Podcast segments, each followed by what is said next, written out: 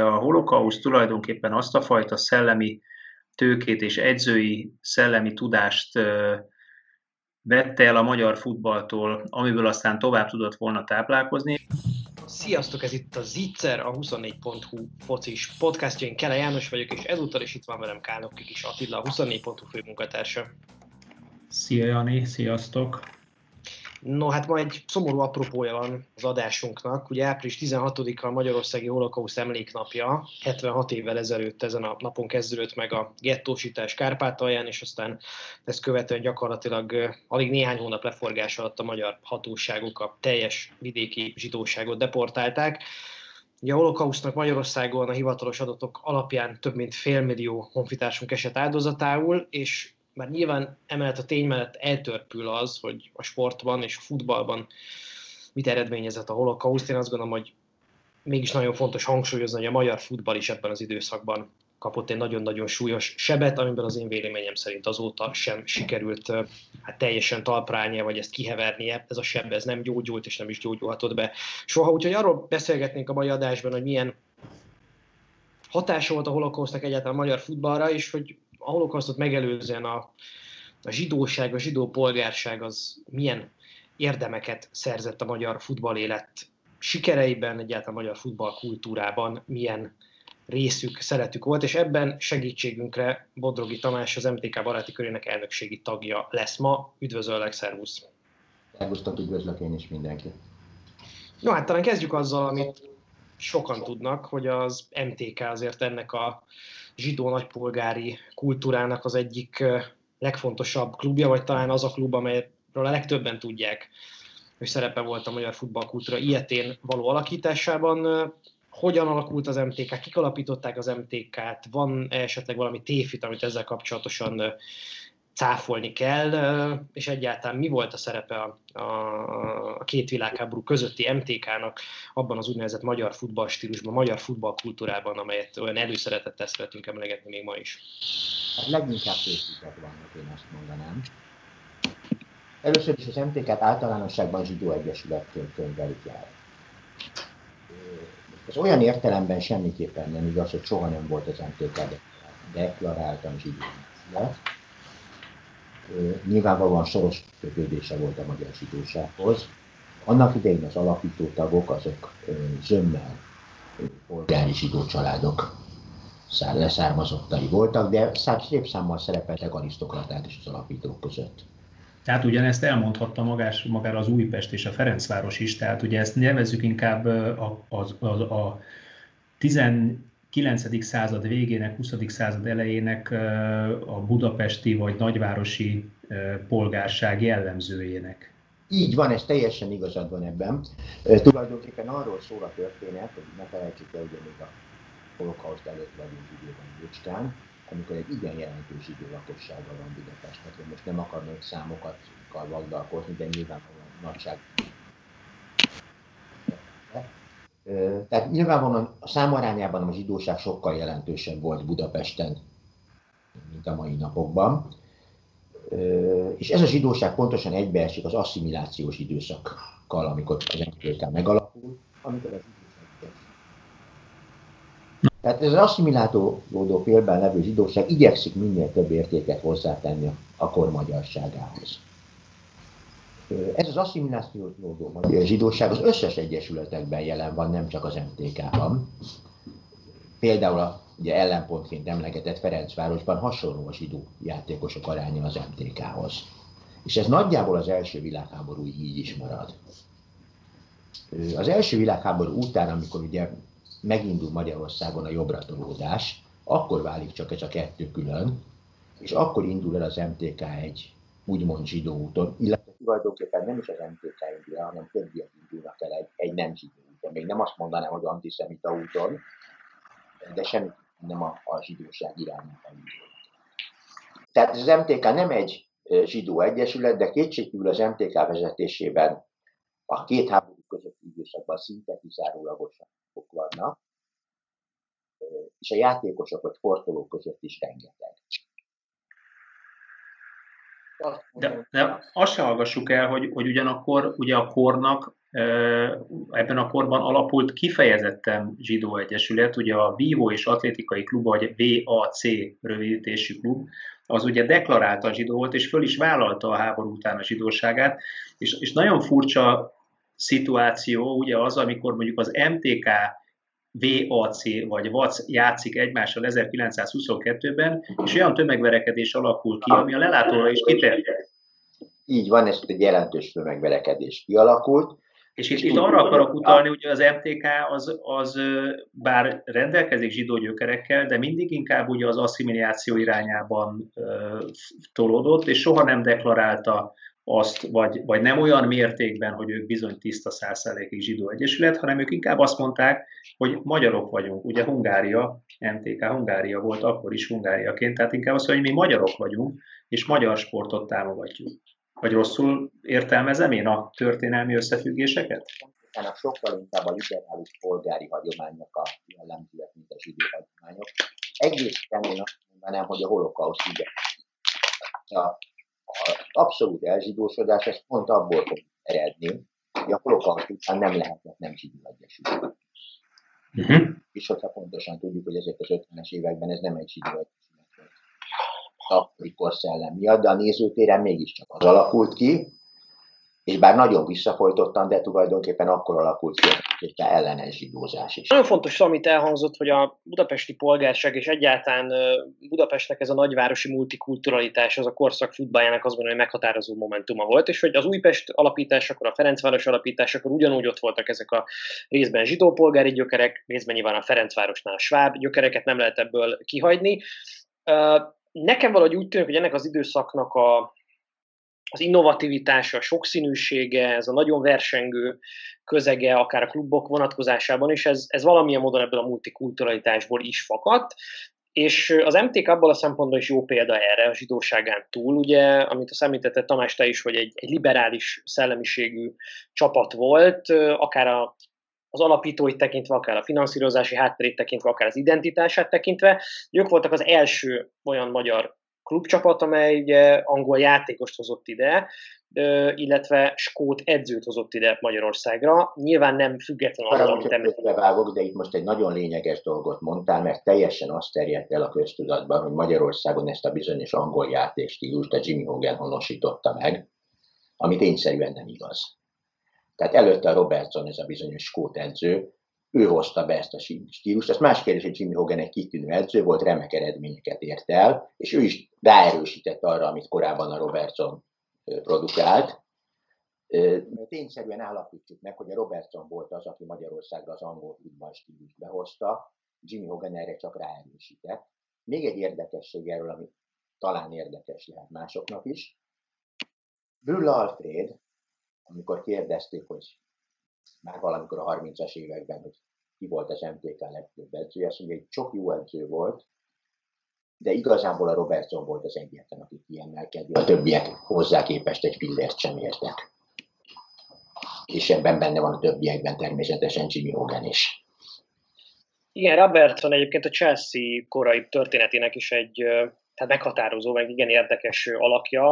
Ugye abban a szempontból is érdekes, amit említesz, hogy, hogy az angol játékstílusa, a korszaknak egy domináns játékstílusa, ami inkább az erőre, az atleticizmusra alapi, alapozott, meg a fizikai felkészültségre, ugye a klasszikus, vagy tradicionális angol stílus egyek kapcsán, hogy a skót volt ennek abban az időben az ellenpontja, ez a rövid passzos, labdabirtoklós, fifikásabb, fineszesebb típusú futball, és hogy ez volt az a típusú futball, amiből aztán később ez a Dunamenti kultúra kinőtt, és hát ugye ennek a letéteményese ilyen szellemi értelemben mindenféleképpen az MTK, ha Robertsonon, és nyilván Robertsonon, vagy vele kapcsolódóan, vagy később ugye Jimmy Hoganen keresztül, ez mindenféleképpen egy olyan hozzáadott érték az MTK-nak a, a magyar futball hagyományokhoz, ami mellett valószínűleg nem lehet elmenni szó nélkül. Igen, és ami nagyon érdekes, nagyon korán, tehát ez a tízes évek elejéről beszélünk, amikor ez a stílus meghonosodott az MTK-nál, ami aztán átterjedt más csapatokra is.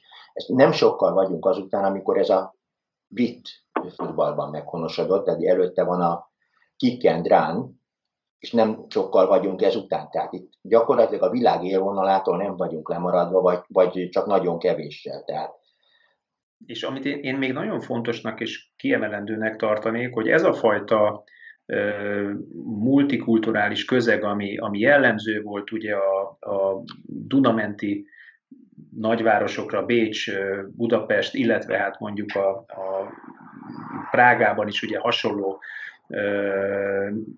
összetételű lakosság lakott, mint, mint Budapesten. Ugye egyfajta olyan, olyan sportkultúra kezdett kialakulni, és itt nem csak a labdarúgásra célzok, hanem úgy általánosságban, ahol a sport, mint tevékenység a mindennapok rendszeres témájává válik, és nem csak a sportpályán, hanem a közéletben, úgy az újságokban, mint a kávéházakban emberek beszélgettek arról, hogy ki, hogy milyen módon sportol, ki milyen eredményeket ér el, és ilyen szempontból a futball mint ugye a, már akkor is a, a legnagyobb tömeget megmozgató sport, központi témává vált. És ez a fajta beszélgetés, ugye amiről beszélgetnek, amiről vitatkoznak, ami érzelmeket vált ki, ha, ha jó irányba terelődik, és akkor ez jó irányba terelődött, akkor fejlődés kezd el mutatni. És én innen, innen datálják sokan, és én magam is ezzel egyetértek, ugye azzal, hogy a, a magyar futballkultúra és a Dunamenti iskolát, ugye a, a mai napig is a futball történészek, ugye a, a, a modern futball alapja,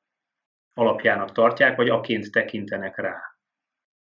Igen, ez teljesen egyértelmű, akkor a világ élvonalához tartozott. Ugye Anglia egy külön kategória volt. Tehát idejött egy sokadosztályú angol csapat, és rongyá vert mindenkit. Ez idejött alatt Európát értem, nem csak Magyarországot.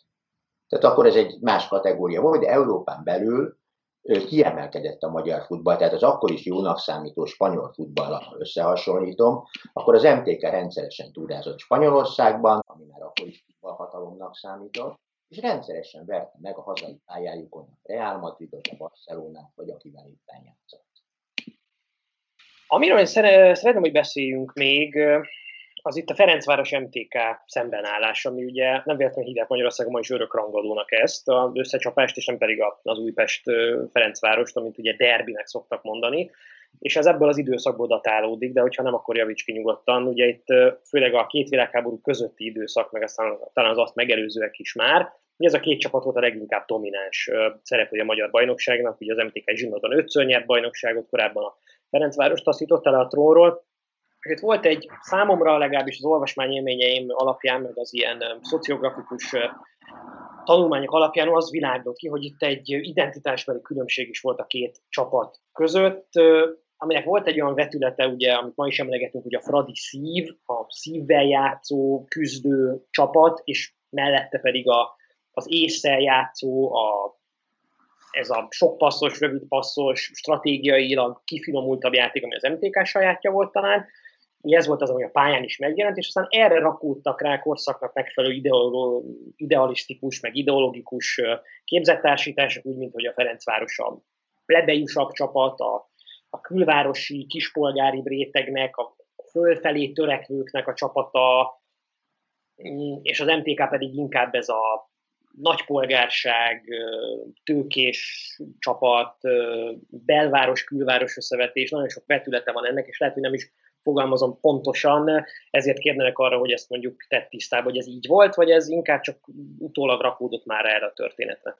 Ha megengeded, először magára az örökrangadó kifejezésre reagálni, mert az az egyszerűbbi kérdés. Az pontosan tudható, hogy az 1920-as éveknek a vége felé kezdődött a mérkőzés örökrangadóként való emlegetése, pontosan akkor, amikor lett egy harmadik csapat, az Újpest, és immáron nem volt egyértelmű, hogy ez a két csapat az, amelyik viszi a prímet, mert beleszól az Újpest is a küzdelmekbe. Ugye, ha megnézzük, akkor bocsánat, fejből nem fogom tudni pontosan, de nagyjából 1931 körül nyerte az Újpest az első bajnokságát.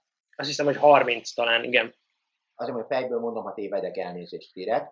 De az biztos, hogy az első két bajnokságot nyerte a BTC, és onnan kezdve eddig a korszakig csak az MTK és a Ferencváros nyert magyar bajnokságot. Nem kellett kimondani, hogy örök rangadó, mert evidens volt, hogy ez a két csapat van, a többi meg az úgy, úgy ott van még mellette. A másik része sokkal nehezebb, mert nem maradt fönt, vagy legalábbis én nem tudok semmilyen olyan dokumentumról, ami az első világháború befejezése előtt bármilyen módon is elemezte volna ezt a kérdést. Tehát valószínűleg itt nagyon sok mindent utólag magyarázunk bele. Nyilvánvaló, hogy az első világháború és főképp a tanácsköztársaságot követő zsidó ellenes hangulatban kialakult a két, a csapat közötti Előtte is, de előtte praktikus ellentétek. Mondjuk egy Schlosser ügy, amin össze lehetett jól veszni, hogy kiindul el valamelyik másik csapatnak az atlétikai versenyén, és ilyen hasonló már elnézést, utólag nézve baromságokon vesztek össze. A, a 1919-et követő időszakban azért itt markáns elvi ellentétek vannak a két csapat között. Ez a se veled, se nélküled dolog, mert miközben folyamatosan harcban állunk, és a harcot most a szándékosan nem, tehát a harci kifejezést mondom, mert sokszor háborús viszonyok vannak. Közben nagyon jó barátságok vannak, közben a két csapat vezetése kimondottan jó viszonyt ápol egymással, tehát egy ilyen felmás viszonyban. Tudjuk, hogy a két csapat vezetése, miközben a folyamatos háborúban állunk, a két csapat vezetése viszont nagyon jó viszonyban áll egymással. Folyamatosan nagyjából a háború kezdő, a második világháború kezdetéig ez a se veled, se nélküled állapot van. Ismerjük azt a legendát, hogy az MTK betiltása ellen leginkább a Ferencváros tiltakozott, ami sajnos nem igaz. Ugyanis a Ferencváros nem tiltakozott, amikor a Hungáriát rakták ki a bajnokságból, illetve a Hungária önként osztott föl, de hát nyilvánvalóan nem tehetett mást. Ez akkor tiltakozott a Ferencváros, amikor az MTK amatőr csapatát léptették vissza, ami nekik már nem volt konkurencia. Szerintem beszéljünk arról most már egy kicsit konkrétabban, hogy egyrészt hogyan zajlott, vagy milyen áldozatai volt, a nagyon talán profán is ez a kifejezés a holokausznak a magyar futballban, és akkor itt nyilván szerintem célszerű az MTK karizmatikus és legendás elnökéről, például Brühl Alfred, Alfredról mesélni, és hogy tényleg milyen szellemi és emberi veszteséget okozott a holokauszt a magyar futballnak, vagy azon belül egyébként az MTK-nak is. Akár itt ugye már szörmentén voltak említve dolgok, de hogyha egészen konkrétan kellene megfogalmazni, akkor te miket emelnél ki ezekből, Tamás? Ha, ez, ez nagyon érdekes ez is, ha egyáltalán ugye ebben a témában használható az a kifejezés, hogy érdekes. Mert miközben nagyon nagy áldozatok voltak, tehát most kapásból mondom, hogy Brown Csibi, aki minden idők egyik legjobb labdarúgója volt, holokauszt áldozat lett, az MTK elnöke, aki valószínűleg a magyar sport valaha volt legnagyobb mecénása volt, Brühl Alfred, holokauszt áldozat lett, Eközben tulajdonképpen az MTK élsportolói is, itt most nem csak a futballról beszélek, hanem általánosságban az MTK élsportolóiról és természetesen a zsidó élsportolóiról. Tehát az a furcsaság, hogy viszonylag kevesebb az MTK-nak az áldozata, mint átlagosan a magyar zsidóság. Ez nyilván részben betudható annak, hogy a fővárosi zsidóságnak kevesebb volt az áldozata, mint a vidékinek, ami gyakorlatilag teljesen eltűnt. Igen, olyan 30-70 százalék volt, 35 és 70-72-t mondanak a történészek. De valószínűleg betudható annak is, hogy nyilván azt szerint, hogy zömmel ugye munkaszolgálatra került a sportoló zsidók nagy része, hogy valószínűleg, ha egy normálisan kerethez került, aki mondjuk tudta, hogy ki az, és becsülte valamennyire, akkor nagyobb túlélési esélye volt, mint egy átlagembernek. Ha pestje volt, akkor úgy járt, mint mondjuk a Brown Csibi, vagy a hirtelen akartam mondani a vívót, akiről a, na, a Pecsauer Attila. Pecsauer, akit vízbe áztattak szerencsétlen. Egyszerűen volt a Brown Csibivel, tehát ugyanaz a gyilkos. Ugye itt az egy dolog a közvetlen áldozatok, akik ugye halálokat is leheték, vagy a munkaszolgálaton, vagy haláltáborokban adott esetben, és egy másik része azt gondolom a veszteségeinknek a holokauszt által a magyar futballban, vagy a magyar sportban, az a szerintem felbecsülhetetlen mértékű és mennyiségű szellemi tőke, ami távozott az országból később. Akár annak hatására, hogy nem érezték magukat biztonságban, és adott esetben már a holokauszt előtt valamilyen módon elmentek az országból, vagy aztán később a, a háborút követő zűrzavarban, átalakulásban úgy döntöttek, hogy ők emigrálnak, és aztán külföldön hasznosítják a tudásukat. Itt most azért hosszan lehetne sorolni az embereket és a szakembereket, talán Erbstein Ernő, aki, akiről könyv is született nem olyan rég, erre az egyik legjobb példa. Vagy, vagy aztán, Béla. Vagy aztán kicsit hát hozzá lehet lenni Gutman, de hozzá lehet lenni egy csomó olyat, aki külföldön volt edző már a háború előtt, és vagy elvesztettük, már életét elvesztette, vagy utána ez ágában nem volt hazajönni a háborút követően.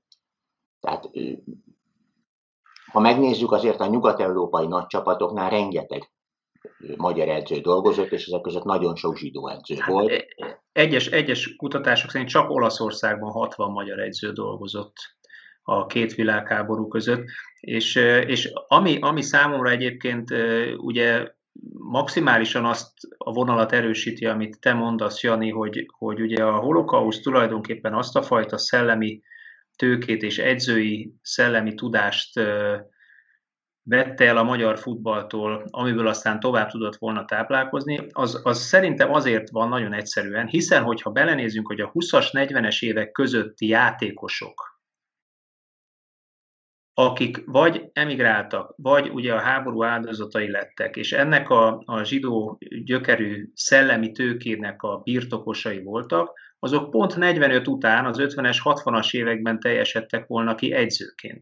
Tehát az aktív korban, többségük ugye az aktív labdarúgó korban érte a háború, az aktív labdarúgó korban eh, lett a holokauszt áldozata, és nem, lehet, nem lett rá lehetősége, hogy azt a tudást, amit ő megszerzett, magába szívott, és azt a kreativitást, amivel ugye általában a tudás továbbfejlesztésére szolgál, azt kiteljesítse ugye a háború utáni időszakokban. Tehát az 50-es és a 60-as években jóval nagyobb számú nagy tudású edzőnk lehetett volna, és talán nagyobb számban tudták volna tovább örökíteni azt a tudást, mint ahogy ez megtörtént.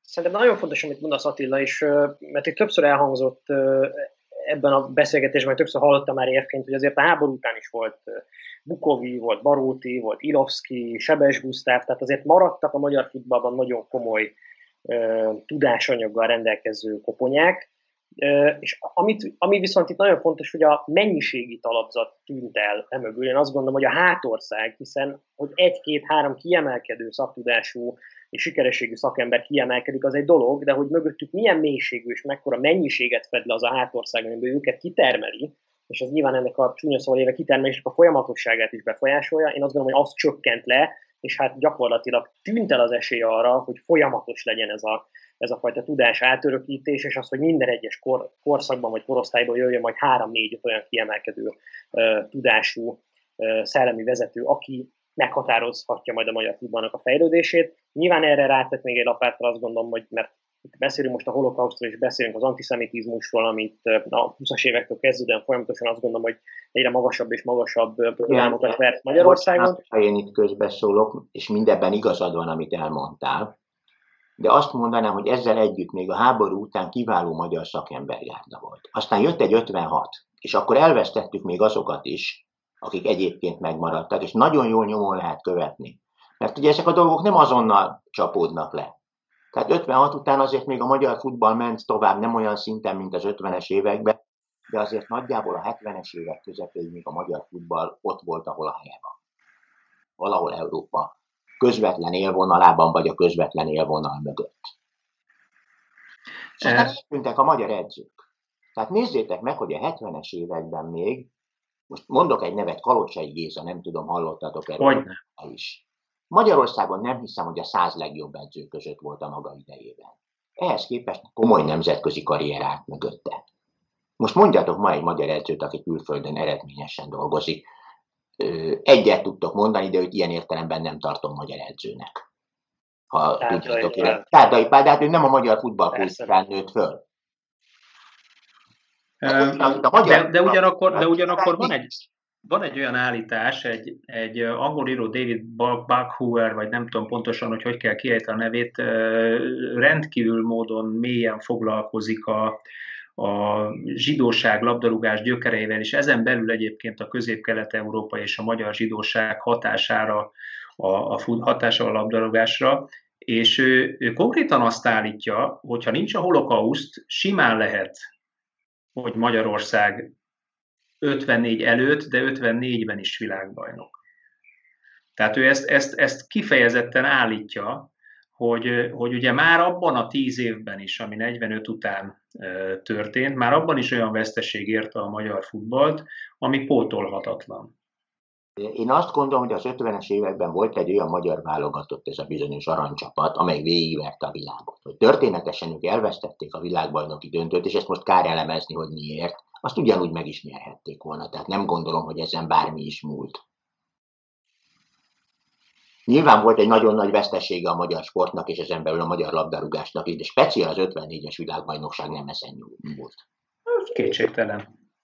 Kicsit tovább gondolva ezt a, ezt a gondolatot, amiről beszélgetünk most már jó ideje, én uh, mindig úgy látom, vagy úgy érzékelem, hogy, hogy a magyar futball sikerkorszakának ez a két lába, az egyik ez a multikulturalizmus, ami, ami főleg Budapesten az első világháború előtt, de még aztán azért utána is érzékelhető volt jó darabig, és az értelmiségi közeg, ami között a kapcsolatot sok esetben ez a zsidó polgárság jelentette, éppen az a zsidó polgárság, amely többek között az MTK mögött is ott állt, hogy ennek az egyik lába itt a holokauszt kapcsán került kiütésre, és ez egy nagyon-nagyon rossz megfogalmazás, amit most használtam, tehát eltűnt ez a zsidó polgári réteg, vagy elhagyta az országot, vagy meghalt.